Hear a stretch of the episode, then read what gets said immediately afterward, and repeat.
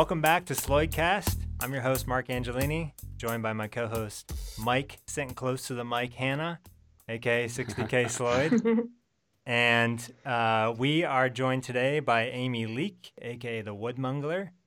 And this is our second take. Um, part of the podcasting journey for Mike and I is, uh, you know, some some roadblocks, some uh, log jams. We had a little audio issue. We had a great interview a week ago we did with Amy, and um, my audio on the mic was uh, fully screwed up. So Amy was gracious enough to join us again. Uh, so this is kind of second take. Hopefully it'll be better than our first take. Um, so I want to ask you, Amy. First of all, how did you come up with the name Woodmongler? Well, it's uh, I had a Facebook account with my real name, Amy Leek, and then I became a big spoon nerd, and I didn't want to be kind of geeking out on my regular account because I was kind of keeping it quiet about being completely obsessed with wooden spoons because it's not your kind of average thing for most people, especially kind of ten years ago. Right. Although I don't know if the Facebook account was quite that long ago, but still, yeah, it wasn't a big thing like it is now. So it's like it was a bit weird. it's like so I thought I'd just set up a new account where I can just be a weird spoon I love geek. it. It's like your Sloyd doppelganger. Uh, yeah, yeah. So I set that up as Amy Woodmongler. And then I kind of felt like I couldn't get away from that. And it's a bit weird and quirky. And I don't know. I just kept yeah, it. for the longest time, I, I literally thought that was your last name until I, I think Yeah. until it might have been until uh, I saw you on Instagram and you had your actual last name. So for yeah. those that are confused out there, Yeah, it's the same while. person. Yeah. Um, AKA. so Amy, where do you live, and can you tell us a little bit about what your life is like and how, um, as a craftsperson, how you live as a craftsperson? Ooh. So I live in Hastings, which is on the south coast of England, kind of straight southeast from London. Uh, yeah, right on the coast, um, which is great. So today I had, you know, a hot, sweaty day turning and sorting out bits and pieces with lathes. Nice. So yeah, I just had to go down to the beach, go in the Oh, sea, cool. That's awesome. Lovely. all off. So that was so nice on a day like today when it's boiling. Yeah. Yeah. Um, so I've got a workshop in my back garden. I say workshop, it's not really, it's covered area. Um, made of round wood chestnut poles, which was assembled by um, Richard Ely, who's on Instagram as Greenwood Craftsman, who just got it all up in a day. Amazing. He's brilliant, that kind of thing. It would have taken me forever to faff about with it. so it was better that he just did it. Uh, so that's just a roundwood shelter with a tarp over the Yeah. top, which houses my lathe and shave horse and chopping block. That's about it. I can haul other things out of the shed if I need to, to be outside. Um, and I've got a room inside as well for just for finishing things off, or if it's really cold, I can rough things out outside and then bring them Mm, in. Nice.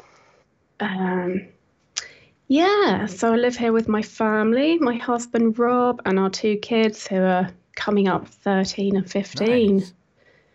And we just got a dog two weeks ago. That's very exciting. We're all obsessed with the dog now. She's a stray from Romania. Oh wow. He's um, yeah, an adult dog. She's lovely. Anyway, yeah, so we're all obsessed and telling everyone about our dog. Um, yeah, so my husband's a musician. Um, I we met at music college. I was, yeah, we were up at music college in Leeds Okay. together. That's where we met, and I got into music teaching after music college. Um, so I still do a tiny bit of that, and not very much at all now.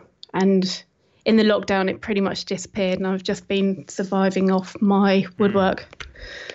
And yeah, all the woodworking teaching disappeared as well. So I've just been kind of a full time maker. It's the first time I've been a full time maker with no teaching at all Wow. during this period. Kind of like a crash course. Uh, eh? which was yeah, well, it was really good actually, not to have other things getting in the way apart from Right. family. Nice. Usual kind of, you know, helping kids out finding their lost email passwords and all the rest of it for their homework. Um, but yeah, it's been really good and really interesting. And now um, all the the courses, yeah, they were all cancelled this year. All the festivals, so I should have been at Scottish Spoon Hoolie, um, Northern Bowl Gathering, Bodger's Bowl, Spoonfest, and now Bowl Gathering's been cancelled as well.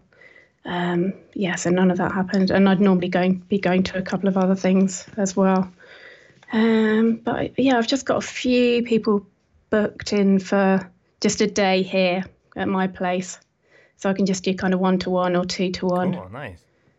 Teaching here.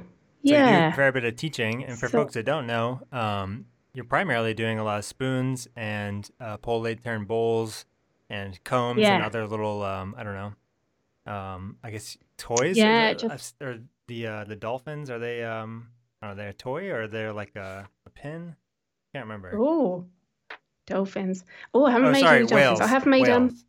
I've made whale brooches, it bird brooches, little hanging birds. Yeah, most I try and stick to kind of useful things, but you know, occasionally I think of something, you know, with the tools I've got, with the wood I've got, get an idea for something that I can add on to the range of things I make. Keep things interesting. So how did how did the journey into spoon carving and bowl turning and kind of the whole Sloyd um, lifestyle and now business, how did that all come about for you? It's probably started about 10 years ago. Um, and I realised the other day when I was clearing out some magazines, some old permaculture magazines, that there was quite a few articles in there. Um, so that's probably where I got the idea from. And I'd always done kind of crafty things, bit of tried out knitting and things like that. Um, and it just clicked. Just the spoon carving, just learning to use a knife, learning about the types of wood um, and then kind of getting realizing there are other people out there when Spoonfest started and hooking up with bodgers. Um, so it became a whole community thing. Uh, and then, you know, increased the amount online increased as well. So you get kind of more of a feedback, more of a, you know, kind of everyone learning together, the whole community growing. Yeah. Cool. So it kind of took off. Yeah, so it's spoons first, and then um, bowls after after quite a while of making spoons and other bits and pieces. I went and did a day with Sharif Adams in in Devon, um, just to try it out and see if I'd like like to get into it. Um, which I did. Yeah, so I, I was very fortunately given a lathe about six months later, by which time I'd forgotten everything that Sharif told me of how to do it, and there weren't any videos, so it was just kind of just muddling along and just being really rubbish first of all, and knowing that I would get better, which fortunately has happened. Still loads to learn, but that's good. It's good to still have plenty of challenges. Yeah, it's really interesting to me how a lot of the people that I talk to that are into spoon carving and so on, um, that it's really like the the internet seems to be the place where people really nowadays dive in. I mean, we talked to Maddie last month, and he got back and he got into Yeah. it way back in the day before you know internet was really a big thing people were using. Mm, So he's like scavenging from here and there. Um, then people like myself and, and Mike and, and yourself and a lot of other people, and incre- increasingly more, it's like the internet is really what's spreading the green woodworking now, especially with places like Instagram and like the visually driven um, media outlets, I guess, um, where people see things and then they're like, oh man, wait, they're carving out this with an axe and knife. Holy crap, I can make stuff by hand. And, and it seems like it's snowballing now. Um, but I, I just find it interesting how that seems to be a really common thread that the internet is like, we're practicing Yeah. these traditional skills and, you know, tools and techniques, but it's like the internet, this modern, you know, energy intensive system is what's sort of propelling it into the future and almost preserving it for the future. It's it's great that yeah, word is spreading kind of far and wide, and we're no longer weirdos. Well, not so much anyway. For sure. yeah, there are lots lots more people who get exposed to it. Whereas back in the day, I guess it was probably if you if you went along to kind of country shows, right. things like that, probably. Um, so yeah, I did see kind of people demonstrating things early on. I realised there was a wood fair, kind of yeah, not so far from me that I went along to and uh, met up with some of the Sussex Bodgers, who are yeah, they're a great support network. There are lots and lots of people involved with the Bodgers organisation locally to me who meet up really regularly and yeah, share tips and do some kind of informal teaching and uh, share wood as mm. well. Lots going Can on. Can you tell us exactly what a bodger is? Because it, it comes up a lot, the term, especially when we're speaking to yeah. the, the folks in England. Um, what does that term exactly mean? And what are what are the type of people that are in a bodgers group? Mm. So the bodgers really, the strict sense of the word, um, is nothing to do with botching, with spelled B O T C H. um, it's bodging, spelled B O D G E, bodge. Um, the Bodgers were chair makers in the Chiltern Woods, so kind of west, kind of west of London. Okay. There were there were well still are Chiltern Woods were full of lots of beech trees. Um, and the bodgers would just make the chair legs. So they'd be doing on a pole lathe. They take their lathe into the wood. Um, I think they'd buy kind of bid on the rights to cut the trees in a certain section of mm. the hmm. wood each year or each season. Um, yeah, so they'd have the rights to the wood. They'd set up where the wood was. So they take their lathe into the woods and and probably set up some kind of shelter, you know, if there was bad weather uh, and just knock out just masses and masses of chair legs, which would then be sent to the factories to make Windsor chairs. So they'd be assembled there and the seats made there and all the rest of it. Um, but nowadays, the word bodgers um, is used for kind of anyone doing green woodworking, really, in this country.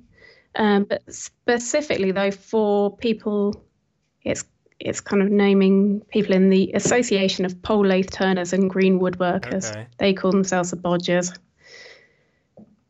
Yeah, so they they're on uh, their website is bodgers.org. I think that might be it. Bodgers.org UK maybe. Anyway, yeah, bodgers.org. That will probably find it, so you can get an idea. So. Uh, yeah, there's a really active group near me in Kent only about half an hour away, where we meet up in a guy's woodland. Um, man called John Burbage. He's got 50 odd acres of woodland and he's set up, he's got kind of big bodgers barns kind of open at mm-hmm. the front that he's constructed himself with, um, or with chestnut shingles from his nice. land. Yeah, really nice. It's a lovely place and he's a lovely man. Is this lathe that they use to turn the chair legs? Is it very similar to the pole lathe we use for uh, for the bowls, or slightly different? Yeah, it doesn't need to be as sturdy. Um, and the main dis- difference is the tool rest runs parallel to the workpiece. Right, because they're turning um, tape, they're turning long tapered it. pieces of wood instead of a hollow form. Yeah. Right, right, right. Got it. Yeah. That's so interesting. I mean, you can adapt yeah, you can have kind of adaptations to make a lathe do both bowls and spindle turning. Yeah. Well, it's interesting to me that that's. It seems like from a lot of the stuff I've heard out of England that um, it's almost like because I would assume that those those spindles would have then gone into what like places like London or some of the other bigger cities across the country for the different chair makers. Is that right? I don't know. Well, they're called Windsor chairs, so I think I I kind of presume they were in that area, so kind of west of okay. London. But yeah, I'm not too sure where the factories actually were, but I guess not too far away. So in a lot of ways, in terms of like modern history, the Bodgers um, are kind of like the forefathers of the green woodworking movement, and that was kind of fueled by this like industrial, uh, almost like a cottage industry, I guess would be the way to describe it. It was, yeah, and it kind of died out in the oh I'm not sure when actually maybe the 1940s I think when more electric lathes yeah. became available. Yeah. Uh, and then then revived by people like Mike Abbott. He was a big part in kind of instrumental in writing books that made people aware of right pole lathes. Yeah. Um, when we talked uh, to Maddie, it was Mike Abbott's book, was mm. like the Bible, uh, and where he learned how to do all these different things, and he literally taught a course out of Mike Abbott's book after knowing it for what like a few days or something. So Um, Yeah. It seems Yeah. like Mike is he. You can trace a lot back to Mike Abbott and his influence. Yeah, yeah, definitely. Yeah, he was very instrumental in spreading the word. And I think there were people like Drew Langsner Yeah, in America. yeah. I don't know. I haven't got his book, but um, definitely. the country Yep, woodworking. country woodworking. Yeah, a few other people around that time. I think kind of early 80s, maybe. Yeah, yeah. He was even back in the Not too even sure in the the seventies. He was Drew Langsner was. Right. Um, he traveled the world with his wife to go and learn from some of these like dying, you know, cultures where they still made almost everything Ah, themselves. brilliant. So his work is definitely in, in Yeah, yeah, they're kind of like equal Mike Abbott and Drew Langsner, as far as I understand, kind of their influence on both of these parts of the world. Um, and we really need, those are two people we need to get on the podcast because they're like everything can get traced Oh, back to them. yeah. And I just read today from Peter Follansbee's blog that uh, Drew Langsner suffered uh, some sort of heart issues and had surgery. So, I know. um, so yeah, it's kind of crazy. Like, you know, there's like this next generation and the old generation. We need to capture their stories before, before sure. it's too late. you know? yeah, definitely. Um, For sure. Yeah. so that's yeah, that's really cool. It's I just I feel like the more we talk to folks in England, um, I feel like the thread is pretty strong, right? Or it's pretty clear that like the Bodgers and then some of these other people that sort of pulled a lot of their inspiration and knowledge out of that uh, activity, you know, before World War II, and that's sort of how it's propelling itself now with the internet into the the next generation, I guess, if you will, of the of the green woodworking and spoon carving and so on. Um, but before I get ahead of myself with all these questions, I did I forgot to mention this at the beginning. Um, so we've got in front of us five issues of uh, Spoonosaurus magazine, which Emmet Van Driesche was kind enough to send to me, um, and I just wanted to give a shout out to him because on the spring of 2020 uh, issue, uh, the cover is Amy herself turning a bowl, Mm. and um, there's some really beautiful pictures in here of your work. Uh, there's actually a very nice picture of I assume this is your town, looking out on the ocean. Some Yeah, colorful yeah. moss-covered roofs with uh, red and white and blue buildings. Looks like a really charming village. Not, I mean, there's very few places in the states that I've seen that look like this. Maybe in New England, there's some places that look kind of like that, but just seems like a, That yeah, so that's the old town. I don't actually Oh, you live don't? in Okay. that bit. I- that's a bit. I wish I lived. well, in. it's I lived in the in the slightly grottier bit, the cheaper part okay. of town. Well, I couldn't afford to live in the old town. But yeah, that is that is my town. cool. It looks very, very, um, I don't know, quintessentially British seaside. um, and then we also have in front of us a spoon that I had bought from you. I want to say like 2014. Um, it's a little teaspoon. It's got a gold heart carved on the top, which is why I bought it for my wife Mm. um, as a gift for her. And um, it's the only piece of work I have from you. So, I, you know, everything else I know is through these pictures, through Instagram and so on. But um, yeah, I just wanted to say that your work has a really, it's just a really unique um,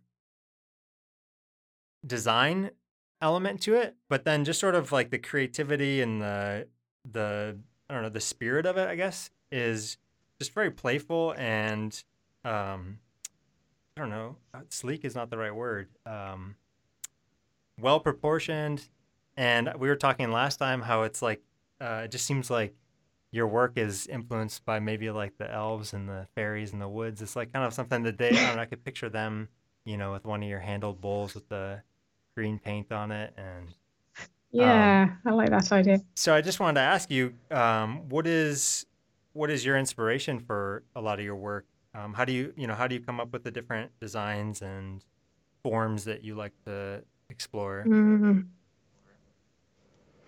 Uh, so I I get quite excited about Swedish woodwork, like a lot of Yeah. people, old Swedish Yeah. stuff. Um, and yeah, I've been to Lithuania a couple of times, and they have kind of similar traditions, some lovely stuff there.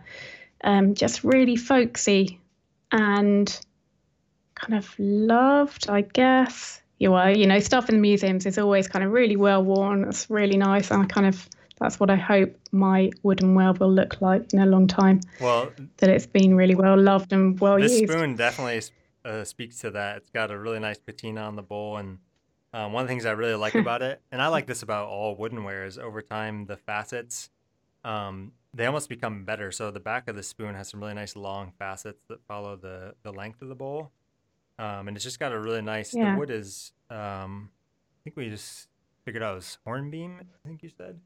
Yeah, I think it might Um, have been. so- yeah, if it's kind of a palish Yeah, one. so it's kind of pale, but with use, the it's kind of a ring porous wood, so the the pores have darkened a fair bit, but the wood is still nice and kind of golden Yeah. color. But anyways, it just it definitely like if if anyone just picked this up, which people often come into my house and they'll we have a drawer at the moment. We have a drawer where all of our wooden spoons live, and people will just kind of you know rummage through it and pick one to eat with.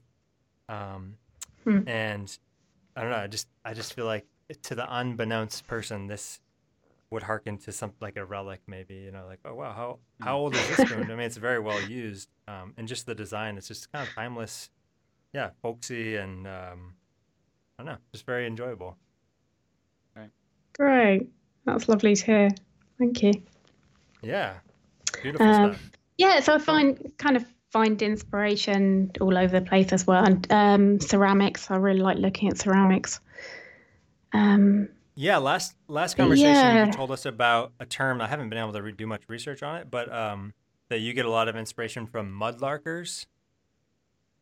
yeah, yeah. So the the bowl handles I've made, I got very excited when I saw um, a mudlarker called Ted Sandling, who's got a great book called London in Fragments, I Hmm. think, um, which uh, kind of takes like a page on a specific item he's found. So it's normally broken bits and Yeah. pieces, and then he really delves into the history and puts the background behind each item.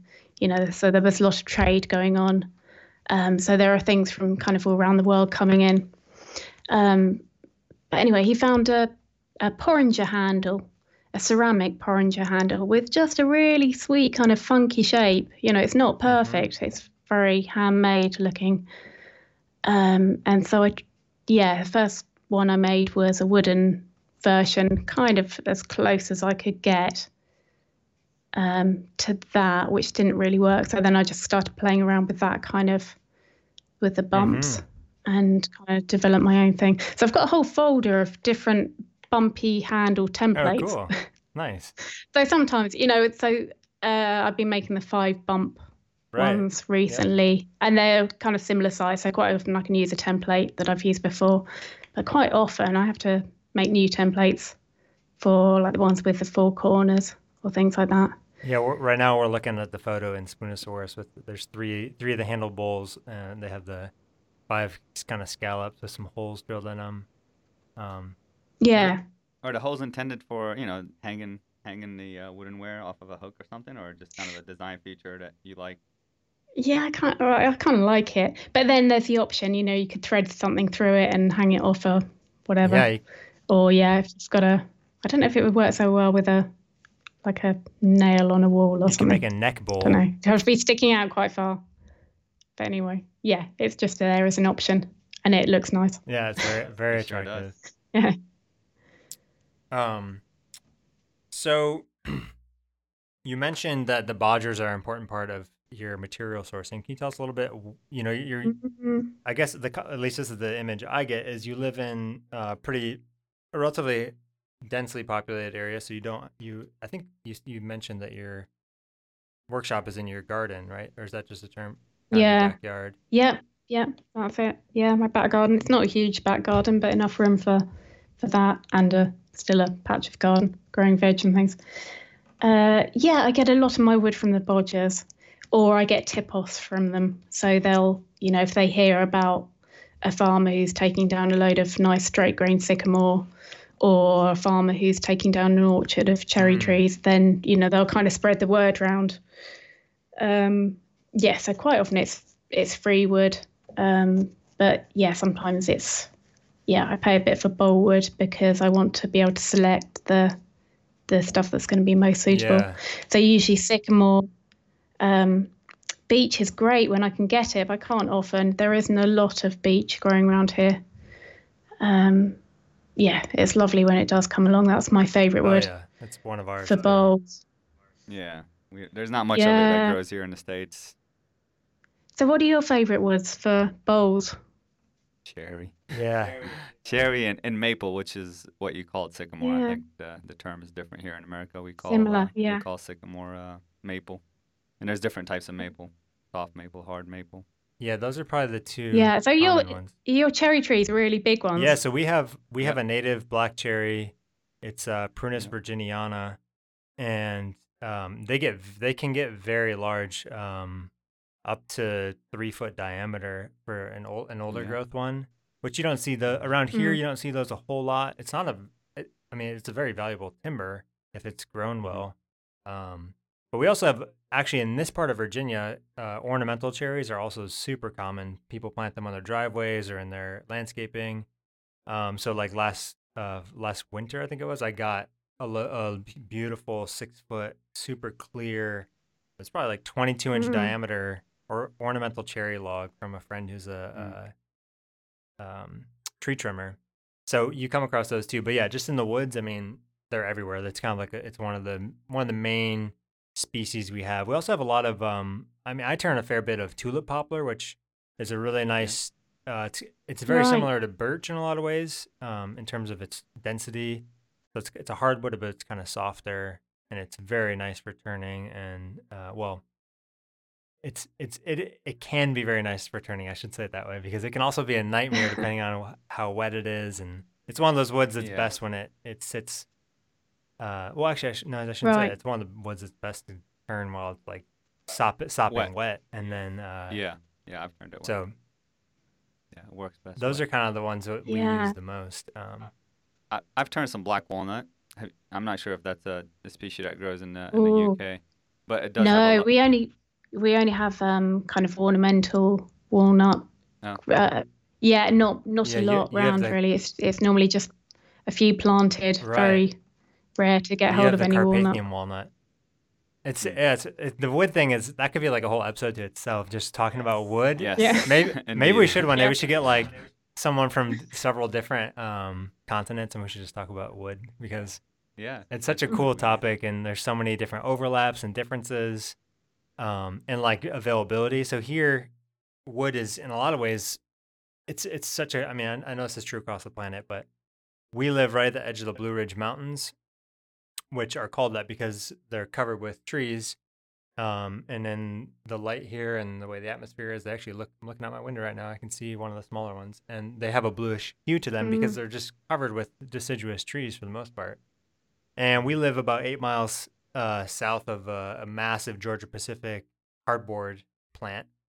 So every day I, I see dozens of tractor trailers full of logs or full of wood chips. The trees, in a lot of ways, are just, I mean, it's the way a lot of people around here make a living. It's from just cutting down acres of trees every single day Yep. Mhm. Firewood. firewood, chipwood, um, lumber. There's a few lumber mills. So I guess what I'm getting at is that sometimes it seems like here, to the average person, wood's not even a scarce resource. It's just sort of like, Yeah. you know, That's Yeah. True. That's true. um, and the sense I get in my mind looking at England, I mean, it's an island, so you only have so many, you know, so much landmass to grow things. Um, what is it like in terms of sourcing wood? Even though you live in an area where there aren't trees, you can go cut yourself necessarily.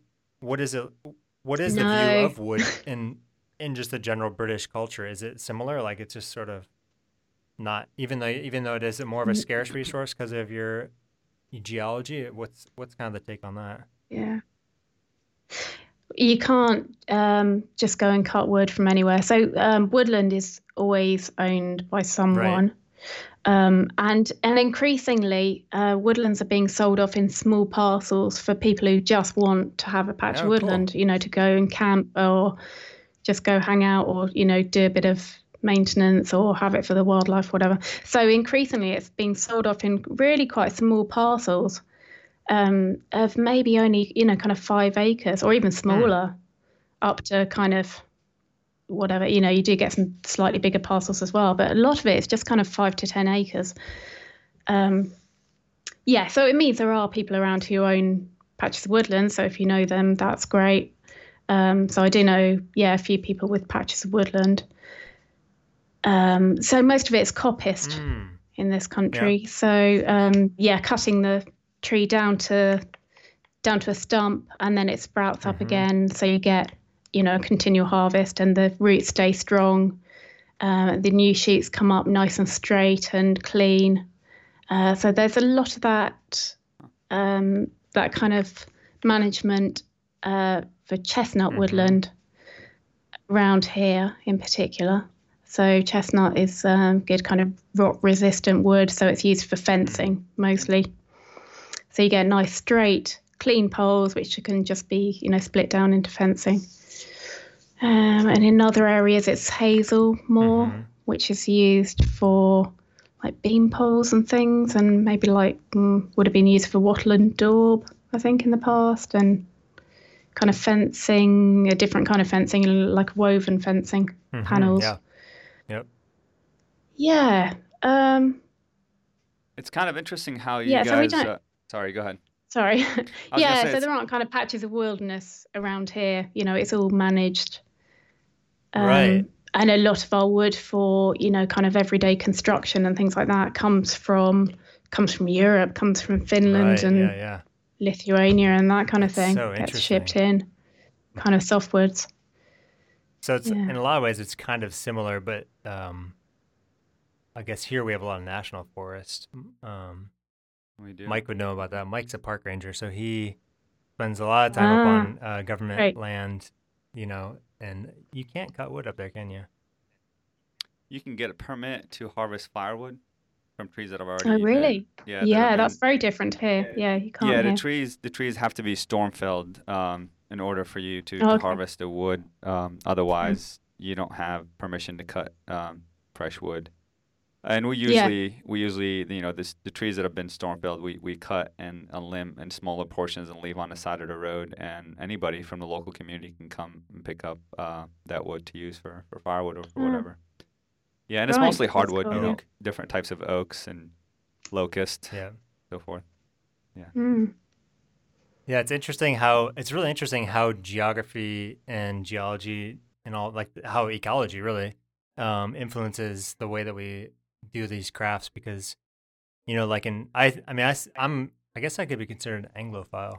Um, I've done a lot of I used to watch a lot of I had a, a way to download um, British TV shows and I would just like try and find as much stuff as I could that related to my interests. Um, and there's a I forget the guy's name, Sean something I think, and he had a series on one of the British channels where he bought a woodland and it was like you know five or six episodes, and the whole thing was about him buying this woodland and showing how just someone that has no experience in the woodland could buy this you know Oh, overgrown, untended yeah. Uh, Yeah. bit of land that was had been managed with coppice at some point in the near uh, past, and then it just shows him taking it back over. And um, I just get this. I mean, again, I'm like watching. It's like, what is it actually like? But I get the sense that there is, just like I think here in the states, there is this movement of people that. Um, probably more and more now too, with like the quarantines and stuff, and people in cities are thinking like, man, in the city, I don't have much security of anything. Uh, so maybe I should invest in some land. Um, but yeah, it just seems like there is like a small or maybe medium sized movement of people that are trying to figure out how to do these things again and um, take care of these resources. Yeah, yeah, Yeah, there is. It's hard to know how things are going because, uh, yeah, a lot of brought up by people who don't really intend to kind of manage the woodland. They kind of leave it for wildlife. Yeah. I don't know. I don't know. That's what we do. We, my wife and I, we live on on a little over seven acres, and it's mostly wooded. And we've just our whole intention was to just leave it wooded for the wildlife and just for the trees to, Mm, to grow and, and, and thrive. So yeah. There's a really interesting project here which I'd like to find out more about and visit 'cause it's not too far from me called Knepp hmm. Farm, I think it's called, which would be interesting for you guys to look into, where they've rewilded a whole farm nice. that was it had been kind of intensively Oh, yeah, farmed yeah, and I've read- the read about crop this. yields were going down. Yeah, so it's yeah they've left it to nature and kind of reintroduced, try and recreate some wild type environments. So putting pigs in, just leaving them to Right. root around the whole farm and do their Yep, thing. yeah, I, I have read about And- this. and yeah, reintroduce certain species. Yeah, that's very interesting. Anyway, I don't know enough about it. That's really. actually that's a lot of just going off on a tangent. yeah. We could go off a million tangents. That's a lot of what Yeah. our farm that my wife and I live on is actually like. Um, so we Wow. have yeah we have a lot of um rewilding. Actually, in our neighborhood here, we're like well, for a long time, this farm was like people, ev- all the we're the talk of the town for. We probably still are, but just people don't understand what's going on here because there's trees growing in the pasture, and like around here, you're supposed to bush hog them and herbicide them, and you know trim your fence line and stuff, and um. But anyways, yeah, I don't want to go off in the weeds too much. That we again, that could a whole episode on just that could be. We could take it. Yeah. Um, Let's talk a little bit about pole lathe turning, Amy. I, I wanted to ask you about Yeah. your. Um, you spoke a little bit about your journey with pole lathe turning and how you got started, uh, and you studying with Sharif. Are you currently Hmm. um, forging your own tools? Are you are you sourcing them from elsewhere? And how has that changed for you over the years? Uh, yeah, so I started off with some of Sharif's tools, which I quite quickly broke and sharpened really badly to the point they weren't really useful. So yeah, I had to figure out how to make my own tools. So I've just got a little gas forge. Um, but also I go along. I've got a couple of friends who have, well, not big forges, you know, just little portable forges, and they've got more space to do it, and they've got decent um, anvils. So yeah, quite often I'll go along and have a day with one of those guys um, where I can make noise without worrying about the no- neighbours. uh, but yeah, I do have my own forge, so I can do little bits and pieces if I need to, and just a bit of railway track as an anvil, which isn't great. And I need to sort out a better base for it because it's on a wobbly base at the moment. It's really not good. But anyway, yeah. So Yeah. making bowl hooks is it's simple, Right. but complex at the same time. You know, it's easy to make the hooks, which is great because um, I didn't want to get sucked into blacksmithing. You know, getting this forge. I thought, oh, no, it's another thing. You know, going to go down another rabbit hole and get distracted from what I really want to be doing, which is the woodwork. But no, fortunately, that hasn't happened. And I just make bowl hooks. I'm not getting distracted by anything else. I'm, I'm laughing because Mike, um, that's literally Mike's story. I mean, it, it, it's cool because Well, getting well, I wouldn't say distracted, but like um, Well, finding the it's one of his off on passions. I some would say. tangent. Oh Yeah. yeah, for sure. I bounced around Yeah. quite a bit, but you know, I started making pole lathe uh, hooks out of necessity because I, I mean, I bought my first set like you, uh, not from Sharif, but from Adrian Lloyd. I think you're familiar with him. Uh, I got my yeah, first know set Wade. from him, and uh, you know, the currency exchanges quite a bit for us here. um, so when I bought the hooks, I'm like, wow, these Mm. better last me for at least five years. And sure enough, you know, I was like, ooh, uh oh, I ruined them, sharpened them incorrectly, so I had to start making my own. And uh, just like you, I got started with a railroad track anvil, and then me and Mark got together and started forging our own our own hooks. And now I'm just like, you know, I love blacksmithing. It's one of my passions as well, aside, you know, from green woodworking. So, but they kind of they go hand in hand. They're you know they're so interconnected. You know, it's it's nice to be Yeah. able to make your own tool Oh, it. Go, go and yeah. use it and figure out if you need to, you know, fine tune it and just be able to go back to the forge, you know, next door and enforce something different or grind it differently or whatever it is you need to do to get the tool working uh, properly. So it is kind of nice to have that aspect uh, to green Yeah. woodworking. Absolutely, yeah. So my approach was just to make a bunch of, you know, just simple hookup tools and just find out which one works the best and try and work out why that works the Right. best. And then you make another batch and find the best one from that Right. that batch. And yeah, that's how I've done it because I'm kind of not going to and fro from the lathe Right. to the to the, from the forging so much really. You know, I tend to have a day forging and then try them out a day or two later. Yeah, that's the same for me. I, I I don't have a we have a lathe on our farm, but it's it's not it's I have to drive to it, and it's just not. I can't just bang out a a, a hook and then quickly use it, which is what Mike's setup is just like that. I mean his his forge Mm. is you know five six feet from his lathe, um, which is Yeah. really nice. But I I actually I feel like if I had that, I would probably get distracted a lot more, and um, um, it's nice because I can I can spend time like thinking, what do I actually need this hook to be like, and make notes. And then when I go to the forge, I usually draw Yeah. sketches.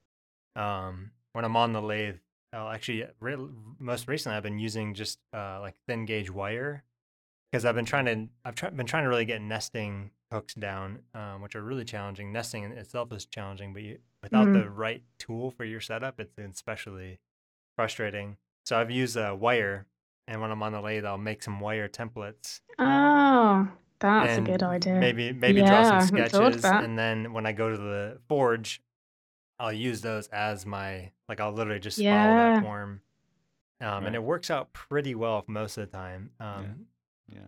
But I just think that's one of the cool things about pole lathe turning. excuse me, from spoon carving because to make spoon carving tools is like a whole nother Mm, it's like a whole Right. nother level of tooling that you need um, and just the skill level is just so much it's just like several Yeah. notches above with this with this pole lathe turning hooks um, so i think it's i just feel like it's really interesting how most pole lathe turners i feel like they end up dabbling at least um, was that something that you were taught by sharif when you when you learned with him or was it something you learned no, later I, no, I did a bit with Matty Matty Whitaker.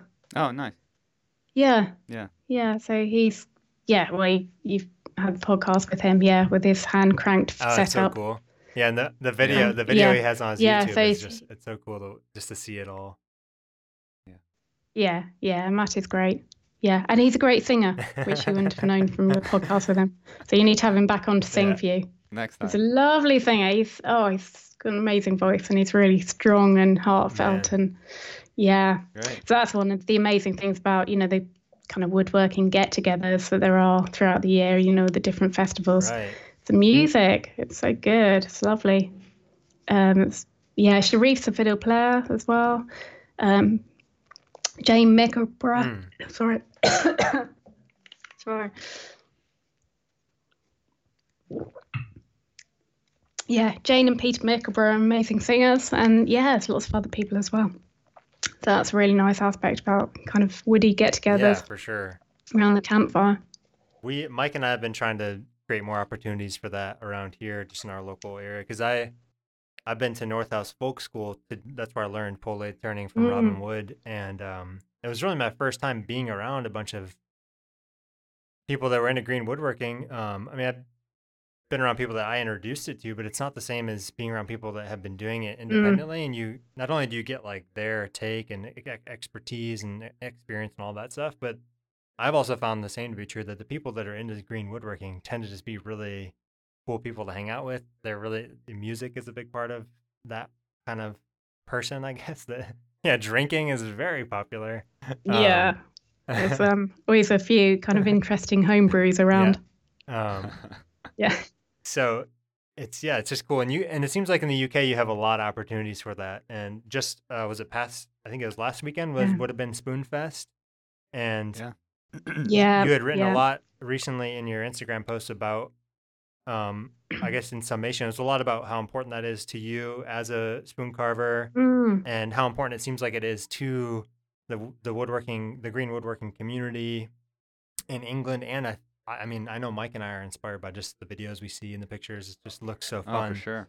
So, um, yeah, how does Spoonfest fit into your whole experience as a, a Oh, spoon gosh. carver? Yeah, well, that it just massively improved me. So, y- um, yeah, I hadn't been going for that long really before Spoonfest started up. I'd just been kind of muddling along. There wasn't a an awful lot on the internet. There was um, Robin Wood's blog Right. Yep. um, and the old Bodgers forum, um, and maybe a couple of other blogs as well, but not a lot out there. Um, and so, yeah, Barn and Robin started up Spoonfest, and it was amazing. Yeah, so getting in people like Fritiof Mm. and Jarrod, Fritiof Runhall, that is from Mhm. Sweden, and Jarrod Dahl from America, um, Jan Harm Brugge Mhm. from Holland. Um, he's another regular. Mhm. And yeah, so people who had been doing it for a long time and had some real expertise behind them. And then there were kind of a bunch of us who hadn't been doing it that long. So people like me and Jane Mickleborough, um, Dan Lawrence, um, Tom Bart. Yeah. I think we we probably started around the same Oh, time. cool. Um, yeah, so we were just all there, just being completely in spoon geek heaven, um, and just learning so much from those guys. And then every year, the the standard has gone up so Right. much, while still, you know, welcoming in new people. Um, and yeah, every year there's there's new talent. You know, there's, there's the spoon table where spoons can be sold. um, every year it's packed with more and more new people kind of doing exciting things. Lovely. And and spoons that look so different in real life, that's amazing as well. Mm. So you think from the internet that you, you get an idea of what a spoon's like, and you've really got to hold them in your hand. Yeah. And ideally put them in your mouth. I don't think we'll be able to do that anymore in coronavirus times. Um, but yeah, I'm normally the sneaky person, like putting some in That's my mouth to try them out, or just imagining, yeah, just putting them up to my mouth to imagine what they're going to be like to use, at least. yeah, we, we say we say give it a tongue ride before you, you choose a spoon. yeah. Yeah, you know, you, you Mm. don't you don't buy a car without test driving it. That's right. That's right.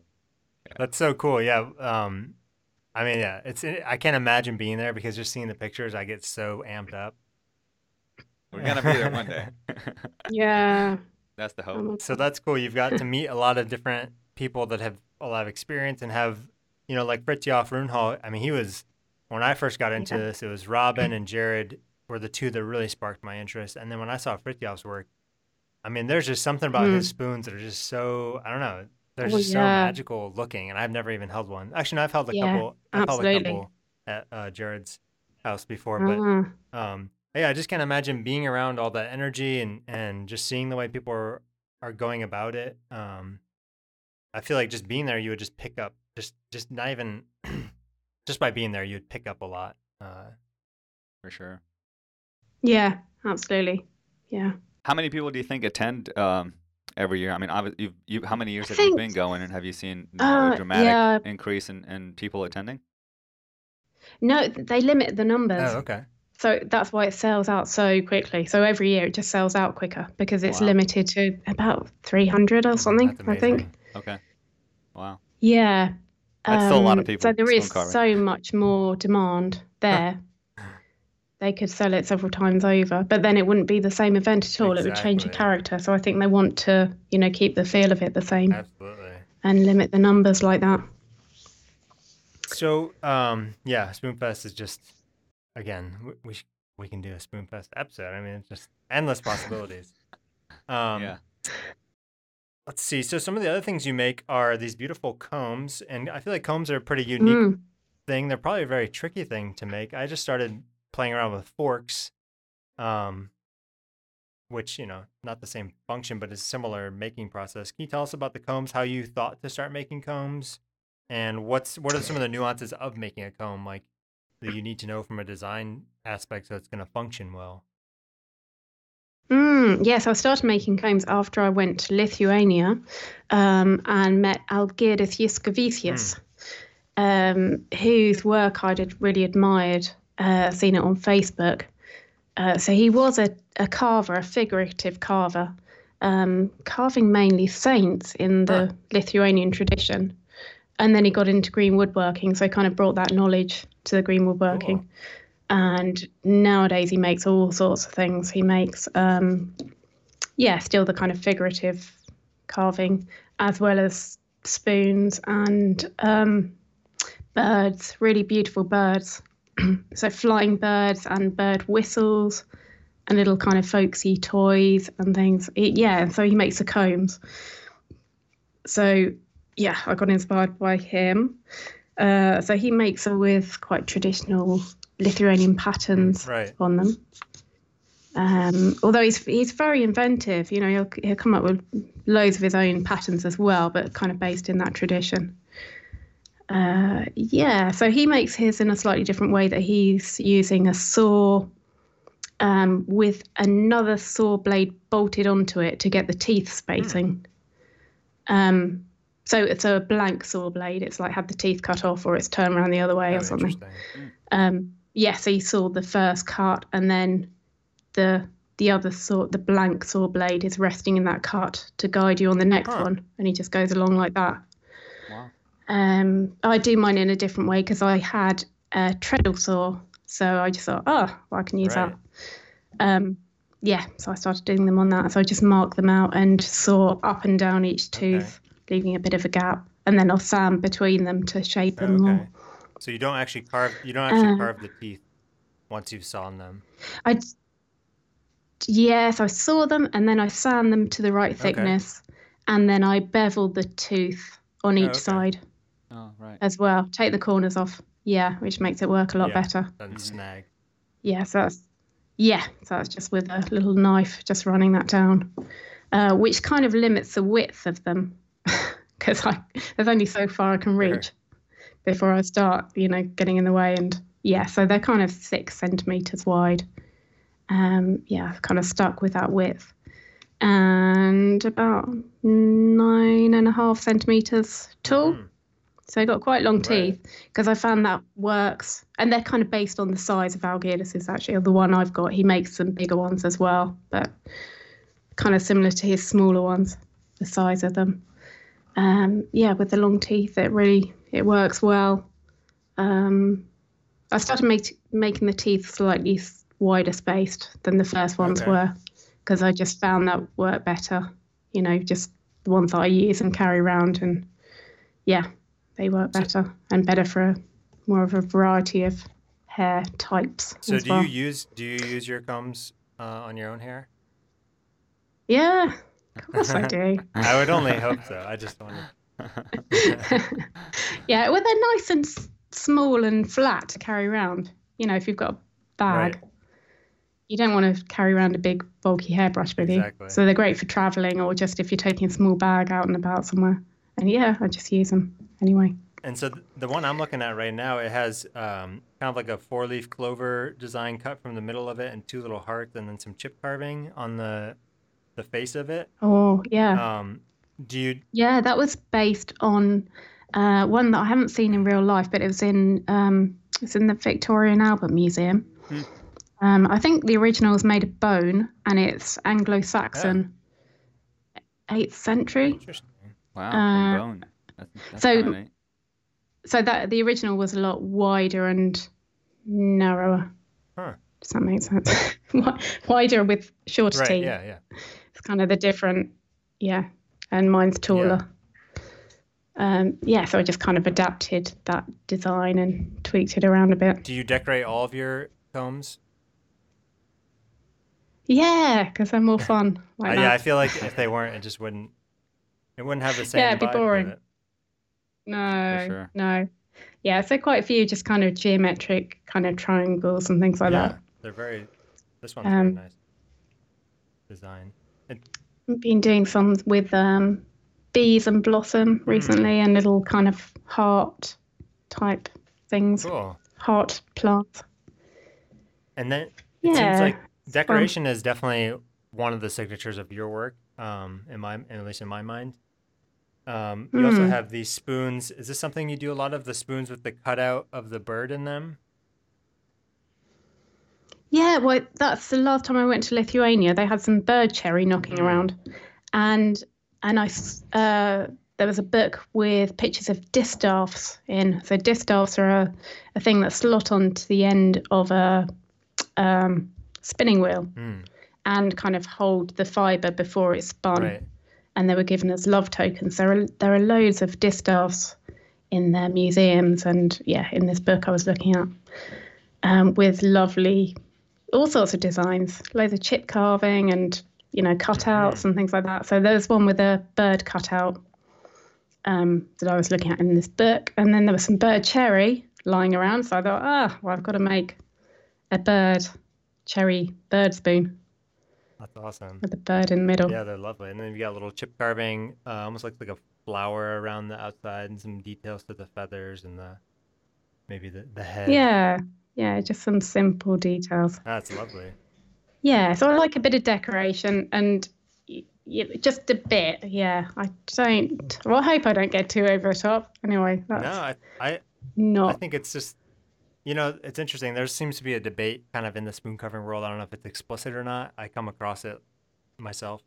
You know, there's maybe there's like a couple schools. There's like the one school, like it's got to be functional and so on and so forth. And then there's sort of like Mm. the other end, which is like super, you know, elaborate and chip carved and, um, you know, it's kind of two different ends of the spectrum. Um, but I I've always been Mm. drawn to a little bit of decoration myself, and um, Mm. I think the way you do it is really. It's not like I don't know. It's not uh, braggadocious or like it really it really fits with the form itself, and it's subtle enough that it's subtle and playful enough that it, it just adds so much more charm to the whole thing. Really, um, Right. you know, like you said with the comb, if it was just a flat piece of wood, it's like, well, you know, anybody could make that, but to add your touch to it, it makes it so much more special and, you know, Yeah, I just want to make things that pe- make people smile, Yeah. really. Right. That's the aim. Um, yeah, if, so function's always got to come first. You know, I'm not interested in anything that doesn't function Sure, well. absolutely. Um, yeah, so kind of, you know, the love spoon side of things doesn't really float my boat. It's good. Yeah, it's got to work well as the object. For sure. It, Yeah. You know, Function and design. Sure. Amy, if you had to Yeah. pick between making a comb, carving a spoon, or turning a bowl, which one would it be? What What drives That's your me. passion? What drives your Oh, it- passion? And Uh, if you had to pick one, why would you pick that one? you know what? It depends on the weather and what wood I've got. So if Aside it's really, factors, really cold weather, well, if it's really cold weather, I don't really want to go outside and turn a bowl. So it's like I can nip outside and axe a spoon out, and then I can be sitting inside. um, oh, I can't choose. No, I don't know. Um, yeah, it just depends what wood I've got as well, because sometimes I run out of decent bowl wood, and then you know I've always got something else I can Right. make. Uh, so that's factored into it. so diversity is the spice of life. yeah, That's right. yeah, absolutely. I absolutely. think you you told us Yeah. um, last time that your combs tend to come from your bowl blanks when you're taking off the inner growth rings. Yeah. I think that's cool too because now you're Yeah, now you've taken right. something that would just be you know mulch or kindling and now it's a whole new thing that's you know, total you're value adding. And as a farmer yeah, myself that's like the that is if you're going to be a small scale farmer you have to figure out your value added angle really to, Mm. to maximize your um, profit potential. Um, so from a business standpoint very smart. From a uh, you know resource standpoint you're using every last little bit. Um, and i'm guessing that also the orientation of the grain from that cut because you're splitting it down uh, the radial plane of the log that's going to make your tines of the comb it's going to give them their strength Mhm. yeah. So um, it's always radial and with straight grain bits. You know, I- Mhm. yeah, won't really bother if it's anything kind of knotty, kinky going on. It's got to be very straight, um, because you don't want the teeth to walk. Oh yeah, that's very important. Um, yeah, and so combs aren't so time sensitive as well. You know, bowl wood's got to be in the right, Right. condition. It's got to have the right level of moisture. Um, but if what you know, if I split out these bits for combs, then I can just let let them dry, and that doesn't Right. matter. You know, they're just thin bits of wood which are easy to draw, easy enough to draw a knife when they're dry. Anyway, So you can just stockpile those while you're making bowl blanks and yeah, so I've got a big pile in my shed at the moment. combs. which at some point will get sorted through when I've run out of bollwood or run out of combs to sell or whatever. That's awesome. Um, another thing I, I totally botched it on the intro, but the uh, brooches. Um, I, I said dolphin, but they're whales. Um, I don't know where I got. I, I I think dolphin was in my mind because yesterday I posted a picture of a spoon that's like a dolphin spoon. Um, but anyways, um, what are brooches? And I, I saw those on your website. And I, I, I've noticed a lot of people are making kind of animal things recently. There was uh, some people turning them on the lathe and like splitting them out, uh, little like segments from a log. And I don't know if you saw that. Ah, Yeah, Um, I haven't tried that. That's a tricky thing. Yeah, that's in Robin Wood's book. is it? Oh, I have, I don't know Um, so Robin Wood that. wrote a really great book called The Yeah, Wooden Bowl. awesome. Um, yeah, yeah. So he's, you know, bowl turner who's inspired a lot of people to start turning on a pole lathe. Um, yeah, it's in his book. Uh, it's in Germany, I think. Okay. uh, where I don't think necessarily on a pole lathe, maybe on maybe traditionally it was done on a steam powered lathe or Hmm. something, water powered, not sure. Um, where a ring is turned with the profile of a particular animal in. So that when you split it down into segments, you've got individual animals that just need carving with a knife to kind of round them off a bit. Yeah, so I think uh, yeah, Yoav's done some, and Jeff Jeff Yeah, Hannis yeah. has done some dinosaurs. Is that how you do the? Is that how you do the whales as well, or the whales uh, carve? Oh no, no, they're just um, so that's kind of thing that can be bowl waste as Okay. well. Um, yeah, so just draw a knife down, just draw draw a knife a bit of sycamore down, and then cut it out with the treadle Hmm. saw. And what is a what is a brooch? I honestly couldn't tell you what that was if you asked me. Not a brooch. Really? Have you not heard of a brooch? It's just a thing, you know, like a badge, but Oh, posher. Oh, Yeah, Just Mi- pin to your Mike's over here like, huh? I had no idea. Uh, really? It, do, We do brooches not it. exist over they, there? I'm sure they do. I just. But they're Yeah. normally, you know, a bit of jewelry that's just pinned to clothes. Oh, okay, like a lapel pin or something along. Maybe we call it. Maybe that's what we call it here as a lapel. I love You know what I'm talking about? when- How would that Yeah. be more manly? Yeah, when don't people dress up in a suit, they'll like pin on. Like my grand my grandfather would always pin on a little American flag and. A suit pin. Ah, okay. So Okay. brooch is more kind of a women's Okay. thing. Yeah. My wife, I'm sure she could tell me. Yeah. But more jewelry. Yeah. My wife has a few. Oh, Mike did know about it. Come there on, you Mike. go. You Well, I do didn't know the actual term. we just call it a pin, you know, clothing Oh, okay. pin or whatever. So, Okay. so the brooches you just carve those. Um, but uh, so how do they attach? Do you put a pin back on them, or how's that? Yeah, Okay. yeah. They've got a. I just glue a pin back okay. on them. Okay. Yeah. Right. Yeah. Well, I did not gather that. I didn't look deep enough on your website. I just saw the image. I was like, that's cute. Because you know, we I have a I have a It's, newborn daughter. it's funny how you assume people know what something is, but actually, the combs are a case in point. When I'm at like shows or something, people pick them up and go, "Oh, what is it?" it's like it's a comb for combing What your does it look hair. like? You know, people aren't know, people aren't used to them being the kind of shape that they are Where's the necessarily, or they've or they are only used to like plastic Sure. combs and they don't really. And they kind of say, "Well, can you use it?" I'm like, "Well, yeah." It's kind of funny when I it first saw kind of seems obvious to me. Yeah, when I first saw your comb design, I immediately thought of uh, like a an afro comb. When I gr- growing up well, yeah. and being in high school here, I had very curly, thick hair, and I used I used to use a a uh, an afro comb, and it, it has very similar design to your uh, to your comb. So that's the first thing I thought of. So Yeah, so rather than handle sticking out the side, the handle is the top of the Right, comb. You know, so it's it's uh, as if you're looking in portrait mode rather than landscape mode yeah. for a comb. Yeah. Um, so while we're still on the comb tip, I did want to ask you. You mentioned Lithuania a fair bit. Um, what is your connection to Lithuania? Mm. It sounds like you've been there quite a few times. How did you end up? How what drew you to Lithuania? Yeah, so I've just been a couple of times, and it was because I admired Algirdas Yuskavicius's cool. work. Um, and I was kind of thinking in my head, I probably wouldn't have got around to it, but thinking, oh, wouldn't it be cool to go and, you know, find out, you know, learn something from this guy, um, find out something about Lithuanian traditions. Uh, and then I just happened to log onto Facebook when he posted that he was going to be running a spoon Hmm. course in Lithuania. Um, and he had places for two international people to come and take part for free. Oh, wow. Uh, so yeah, so I only had to pay for my flights over there, Huh. and I just kind of stayed in the capital for a night, kind of either side. But apart from that, it was all free, and it was amazing. Yeah, so it was. Um, he'd got some kind of Lithuanian kind of arts council funding. And it was mainly with local people, but then there was me and a guy from Sweden um, called Kim, who's on Instagram as Kim Medkniven, who was really cool. He was a really nice guy to hang out with. That's awesome. Um, and a lot, a lot of it was in Lithuanian and didn't get translated, so we were just kind of there, kind of going, well, I don't know what's quite what it's all about, but anyway, everything looks good. That's good. one of those few places. I have a good friend um, who's from Lithuania, and uh, she's probably in her early 40s.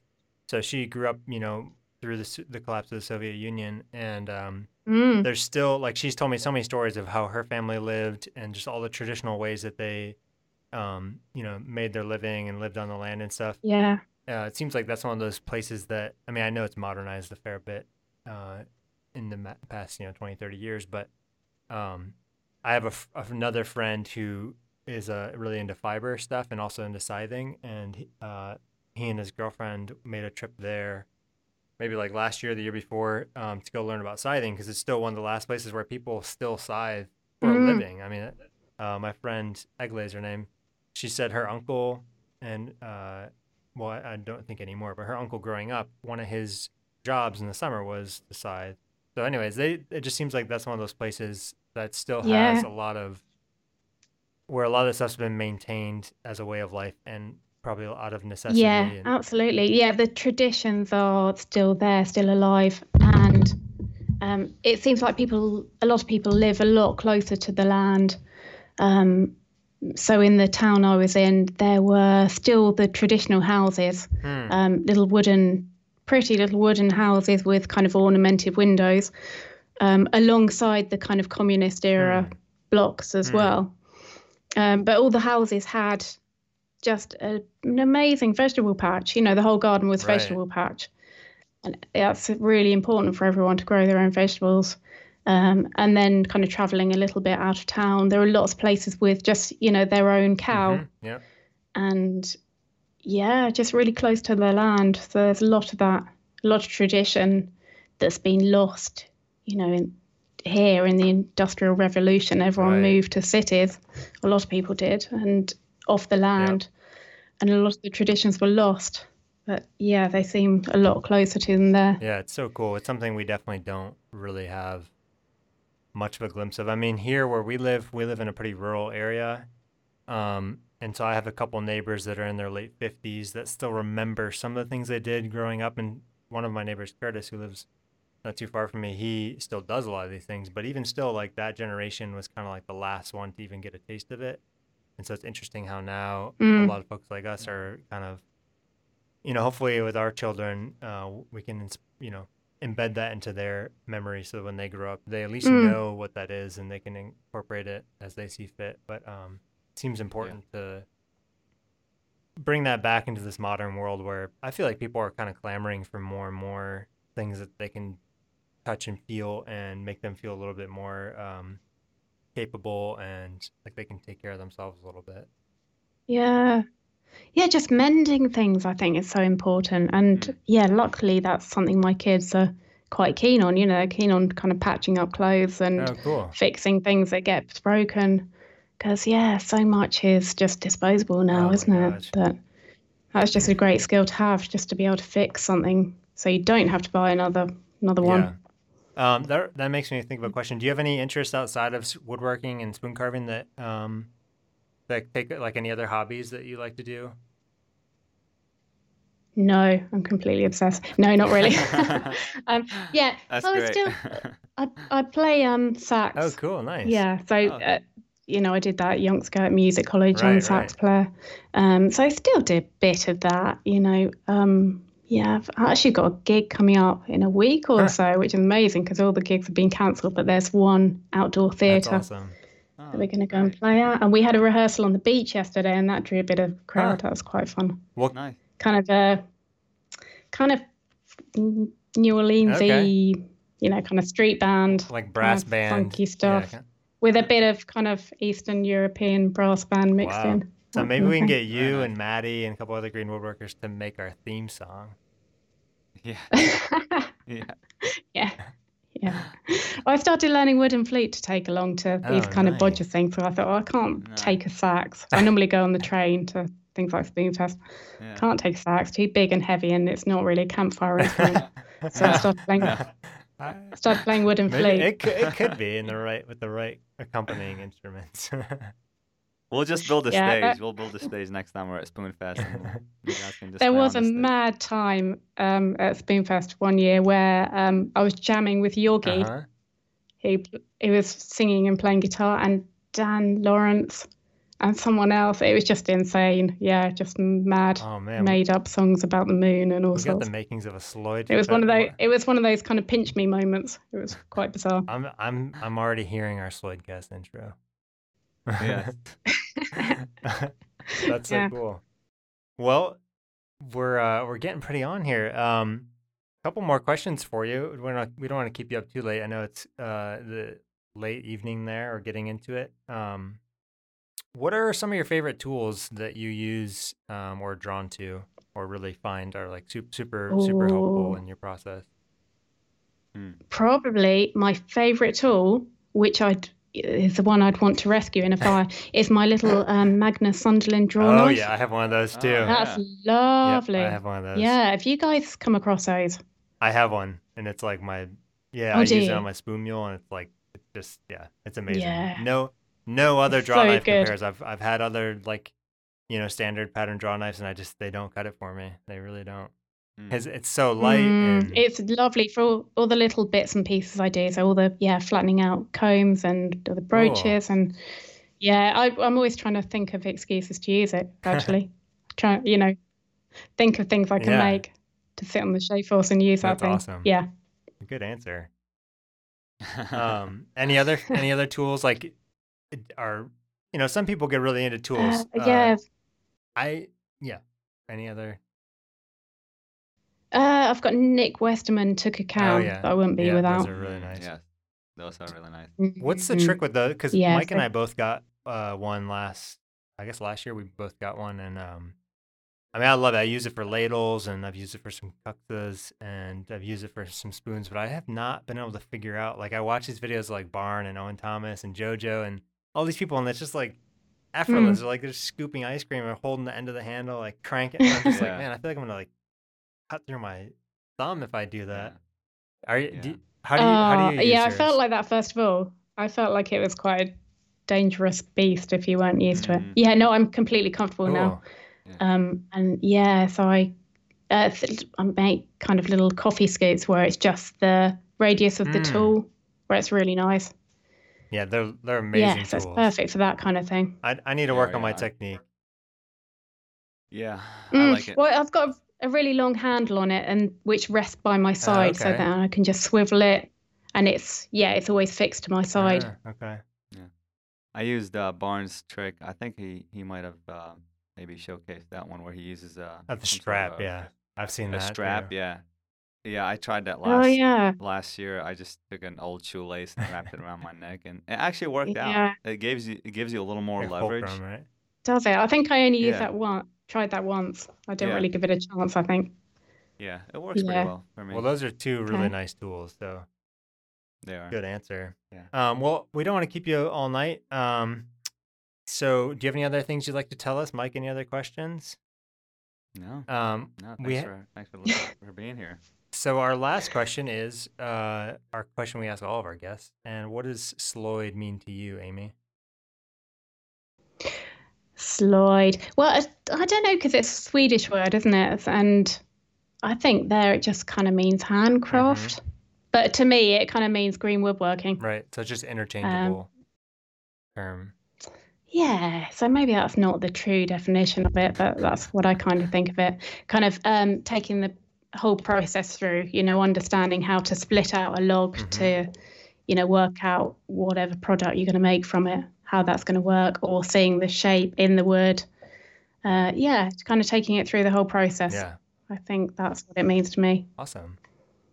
Awesome. Well, um, thank you so much for joining us again and being able to re-record this with us. And I think we got it spot on this time. Um, Hopefully. can you tell our listeners if they would like to see your work or follow you? What are the best places to keep up with what you're doing? Uh, yes, I post on Instagram where I'm at Woodmungler. Mm-hmm. So wood and then then M U N G L E R. Um, and my website is www.woodmungler, spelled the same way, wood M U N G L E R dot co dot uk. Awesome. Wonderful. Well, please go check out Amy's work. Right. And thank you so much, Amy, for joining us. Hopefully we can uh, Thank you for having me. Hopefully we can have you on again in the future to discuss whatever else you end up getting into as time goes on. For sure. Hopefully Thanks, I'll- Amy. I'll- hopefully I'll bump into you at Spoonfest or one of these other yeah, things well, one if our- day. One if everything Yeah. goes right, Sloydcast Yeah. will cover spoon. Yes. Have a great. Yeah. Have a great. awesome. Have a good night. Okay. Thanks, Bye. guys. Bye bye. Bye. All right. Good chat. It was. We got we got our technical issues um, scrubbed out, I think. Let's hope. we haven't listened to it yet, but I'm. I have Uh, good vibes about this. one. yeah. So, uh, the wrap up is kind of a new thing we're going to add to our podcast. Um, a couple words to the wise. So, Sloydcast is, you know, it's in its infancy, and we're we have a big list of people we are, you know, actively tracking down to interview. But uh, just want to put a bug in anyone's ear that's still listening to this point in the podcast. Uh, if there's anyone you, you would love to hear an interview with, let us know. We're totally open to suggestions. Uh, once we work through kind of our list, um, we'll kind of let the people guide us and see, you know, who who is it that people want to hear from.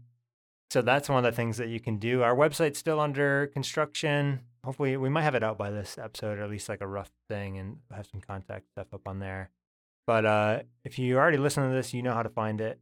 Um, if you can, Yeah. Uh, I know it's early, but go on whatever your favorite podcast app is and give us a rating. Um, that'll help it pop up for other people that are looking for craft related podcasts that maybe aren't into spoon carving or pole lathing, but you know, you never know. They listen to an episode with Amy Leake and they might be running out to figure out how to make a pole lathe. So that would be really helpful. And, you know, share it widely. Anyone you think would be interested in it. And I think that's all we got for now. Thanks for listening. And oh, one last word.